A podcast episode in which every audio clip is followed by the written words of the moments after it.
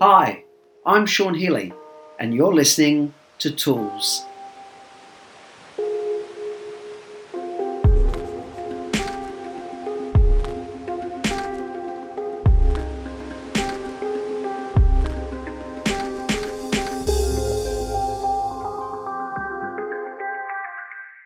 Hi everyone, Sean Healy, personal development educator and NLP trainer here, and welcome to episode 138 of Sean Healy Tools podcast intended to offer tips, tools, strategies, and resources to help us have the best quality life and relationships that we can. So, welcome to today's episode, episode 138, entitled Intimate Relationship with No Intimacy it's very possible to find ourselves in a relationship with someone and still feel lonely, still feel that we're not seen, known, or heard. And these to, to be seen, to be known, you know, this is soul food. This is, you know, uh, emotional nurturance and nourishment are, are just so vital. Um, and yet, it can be, intimacy can be either intentionally or unintentionally pushed into the backdrop because there's so many other demands to life. Um, if we've got kids, we've got a demanding career. We've you know we've got our uh, social media obligations.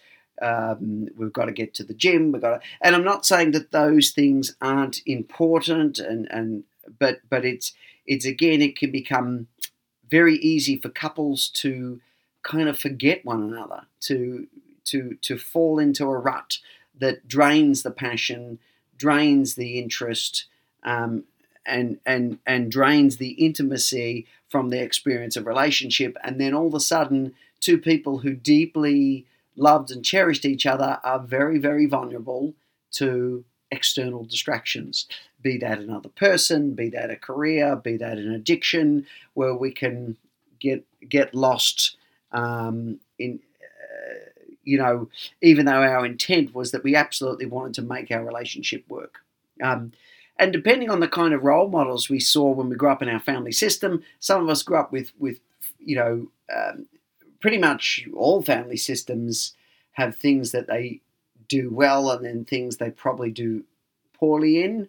Um, so it's not necessarily that you know if you if you grew up in a system that didn't necessarily um, always model and demonstrate the best um, framework for, for what it was to be an intimate partnership, um, we can still look at that and go, well, uh, that gives me a that gives me an idea of what I don't want, and I, now let me figure out what I do want now that I've seen what I don't want. So all is not lost if we, we've we've had some some poor references, and of course um, then there's the unrealistic expectation that's set up by movies on the other side of things that only kind of fan, fant- you know, focus on this often this fantasy, this intensity, this enmeshment that's not necessarily actually very realistic uh, about what we're going to experience in, in a in a modern kind of relational experience because it often just fixates on that first few months where we're in the oxytocin, dopamine kind of uh, adrenalized rush honeymoon phase kind of element. Um, and that's a phase. It's a wonderful phase. I absolutely love that phase.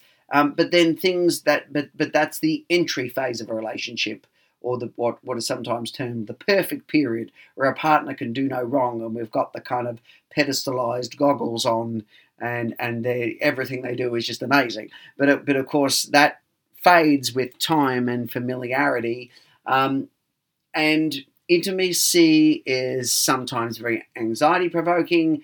Um, we, we need to keep it in the forefront because it can sometimes drift away. So, being able to, to regularly engage in activities with our partner where we're seen, known, heard, we feel cherished and nurtured and, and, and recognized, um, and, and that we are connected to a sense that at a deeper level, um, th- there's a genuine love, there's a genuine regard, there's a genuine sense of respect and cherishing, and that even in the moments where we disagree or we argue, that is a surface thing. Uh, we, we don't lose sight of the fact that even though right now I disapprove of something you've said, I disapprove of your perception of something, I disapprove of your actions, that doesn't change the fact that I that I love you deeply.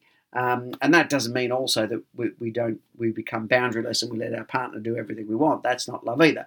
Um, but that when we are able to be genuinely vulnerable with somebody and we're given the time and space to do that, um, and we we feel heard. That doesn't necessarily mean that our partner has to agree with everything that we want to do or say, but we've got the opportunity to state that position um, without ridicule, without being ignored. Um, sometimes being ignored is more damaging than being ridiculed for for an idea or, or, or, dismissed or discounted. Ah, no, you wouldn't know what you're talking about there. That's crazy. Um, or the fact that we don't even get the sense that our partner's even interested in sitting down and talking about us or you know giving me the space to share something about myself or or vice versa. Um, so I I think, and I've talked about this in other episodes, the importance sometimes of almost setting aside some space um, because I certainly know dealing with business busy with busy business couples, it's very very easy to start to um, it, you know gradually over time we stop having these um, these conversations where we feel topped up emotionally um, because all of a sudden we're back complaining about a staff member, we're worrying about the budget, da, da, da, and you know we've sat down for dinner, and instead of having a, an uplifting, validating engagement between the two of us of some some type, we've we've we've ended up yet again diverting and talking about and fixating about the grades of one of our children or stressing about the budget. And it's not that those things aren't important, but we need to make space specifically for different types of conversation so that it all doesn't become a fog and everything gets diluted. So that not only are we not offering our best to the moments where we do have to talk about uh, family affair, um, family matters or business matters, but also where our couple and self matters. You know, where's the time for that? So sometimes, given how busy life can be, how many multiple distractions there are, how many how much pressure, even statistically, we now see for a couple to last long term. You know, what are we talking about? One in every two couples now in certain regions of the world um, don't go the distance. Um, so if we want to give ourselves the best chance of, of, surviving, then we, we better make space for those moments where um, we, we, we sit and we keep our our, our, conversation on us. Maybe you know we're, we're, talking about sharing something that's meaningful to us, sharing something from our past. Um, it doesn't mean we have to share everything and be boundaryless, and there can be no secrets or anything. There's a difference between secrets and privacy, um, and that's sometimes an important thing to know. We, we, you know, if if we've got a blanket, we need to know everything about each other, um, and uh, because sometimes what happens is people under the guise of intimacy and, and, and knowingness, um, want to find out everything about us. But, but in essence, it's not about a genuine interest in, in, in, in knowing, it's more about is there red flags or ammunition I'm hunting for or ways to keep myself protected? So I have to also be very, very aware sometimes about conversational intent am I just curious about my partner and I want to just know a bit more about them and I still find that they fascinate and surprise me? because um, I didn't know that about them, or I didn't know they thought that about that idea. Um, I'm, I'm, you know, uh, c- compared to, oh, I'm hunting around for something I can use against them later. Um, that that's going to be, if we take up a strategy like that, then again, that would probably be a, a big red flag for whether or not we've got longevity. So we have to be careful if, if we're finding that we're less and less inclined to seek out our partner and spend quality time without that um, ending up talking about um, other family members or you know complaining about someone at work or the only way that we do time together is by numbing out in front of um, the TV, or we've only, you know, we've got to be busy with activity. We're not spending any quality time just, you know, sitting and talking. Um, then, uh, or sharing the things that we're, we're interested in, then this can put a strain. This is where the bonds start to uh, to weaken, and, and one of the things that that that we're about is is regularly investing in the strength of our energy bonds. And it's not just about conversations where we we come away feeling topped up and connected and seen and known and heard and inspired and invigorated by a relationship. But if you want a kind of a, a, a compass for this, if you think about you know times with your present partner or maybe previous partners just for the purpose of reference. But but but and and sometimes even with our closest friends we, when we've when we've when we've had a so it's not necessarily limited to a romantic context, but it's if you want an idea of what we're kind of talking about here, it's those moments where you walk away from a conversation and and you just you feel connected, you feel inspired, you feel excited, you, you know, and you just go that that was a great chat. I really loved that conversation. That was so interesting, so much fun.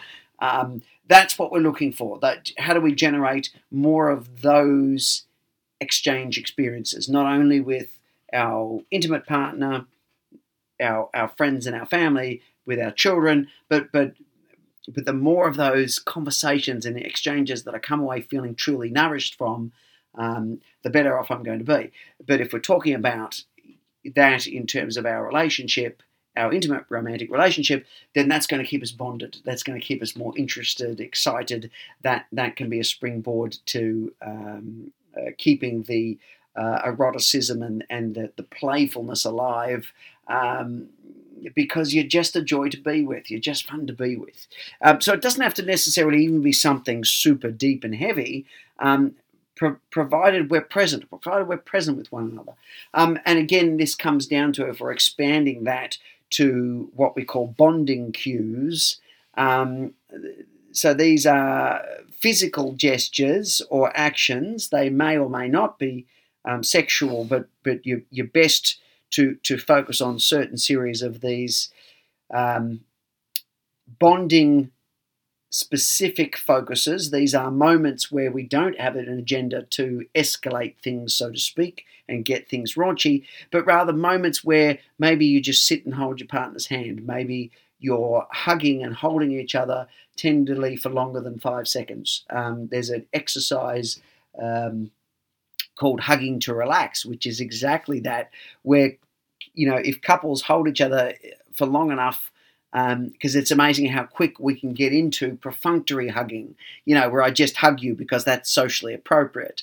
Um, I give you a peck on the cheek. So again, we're not, you know, we're not taking these moments of bonding and tenderness and end up that they're becoming rituals of obligation and duty, um, but rather we're seeing them as genuinely really vital moments to continue to keep the strength and the bond and the passion of our relationship alive.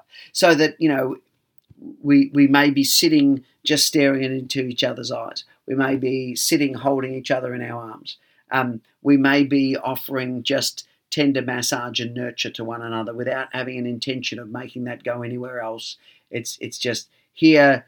How can we give to one another? How can we give in conversation? How can we give in action?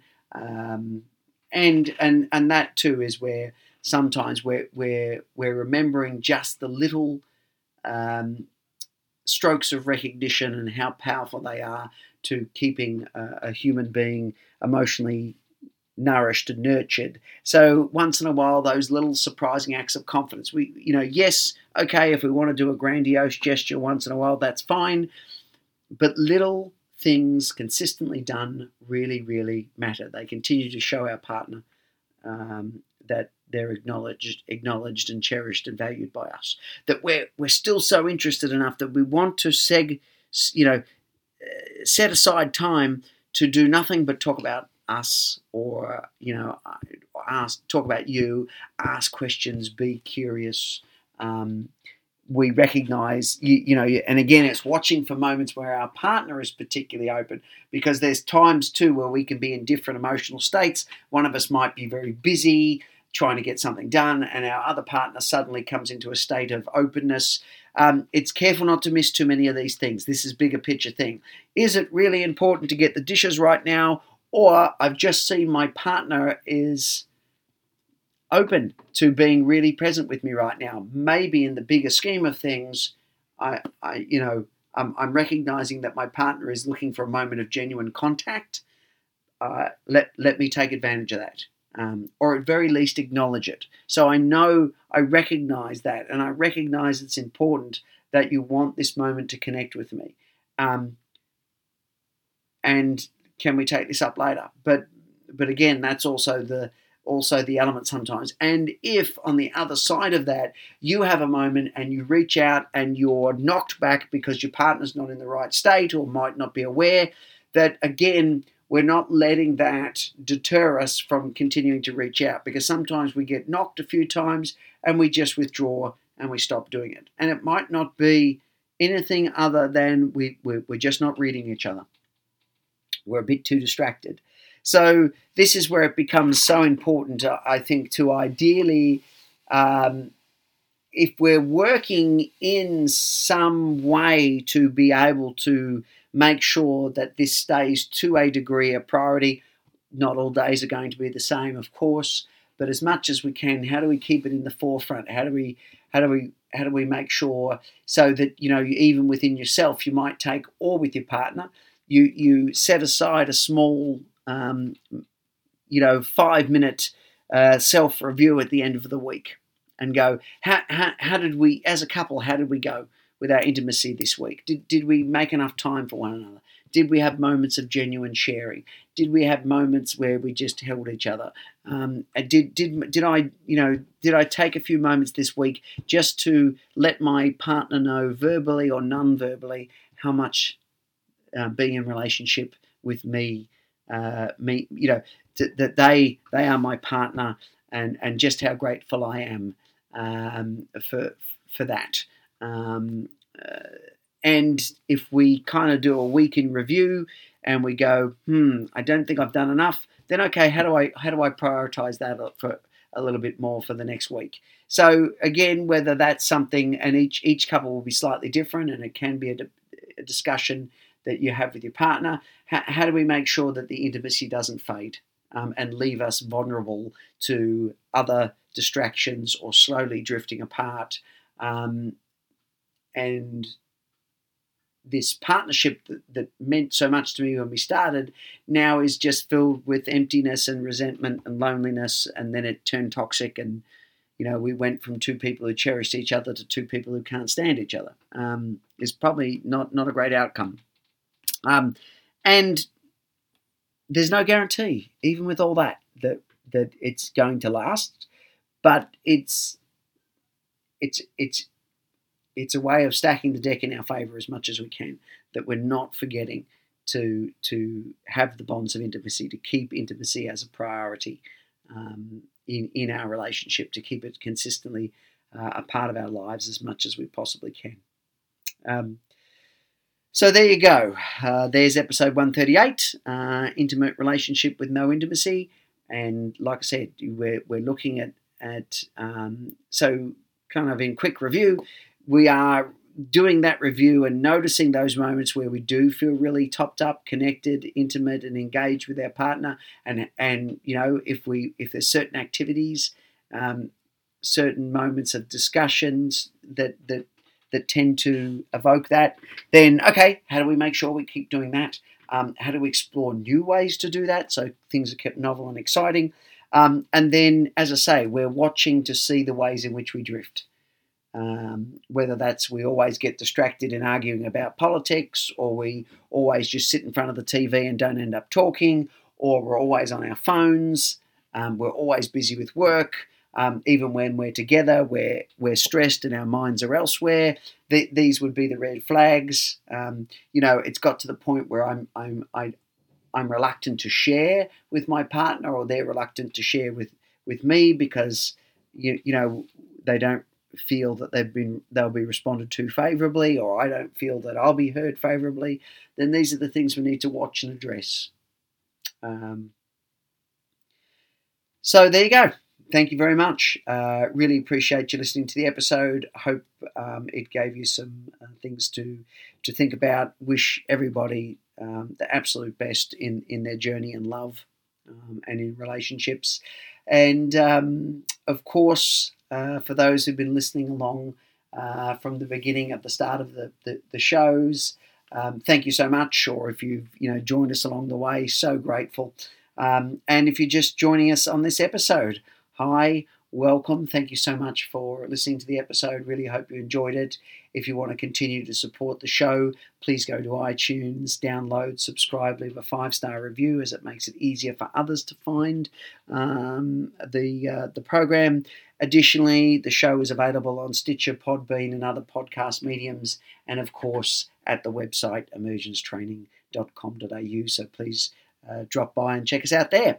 Um, and we're also um, got the Sean Healy relationship series on YouTube as well. If you want to kind of check us out on that format, by uh, by all means.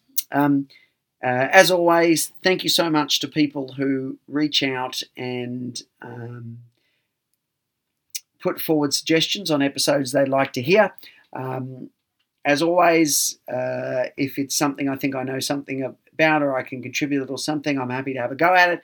Um, but as always, I really appreciate um, people taking the time out to listen to the episodes. As I mentioned, wish you every success in your life. And until we're with each other on another episode, bye for now.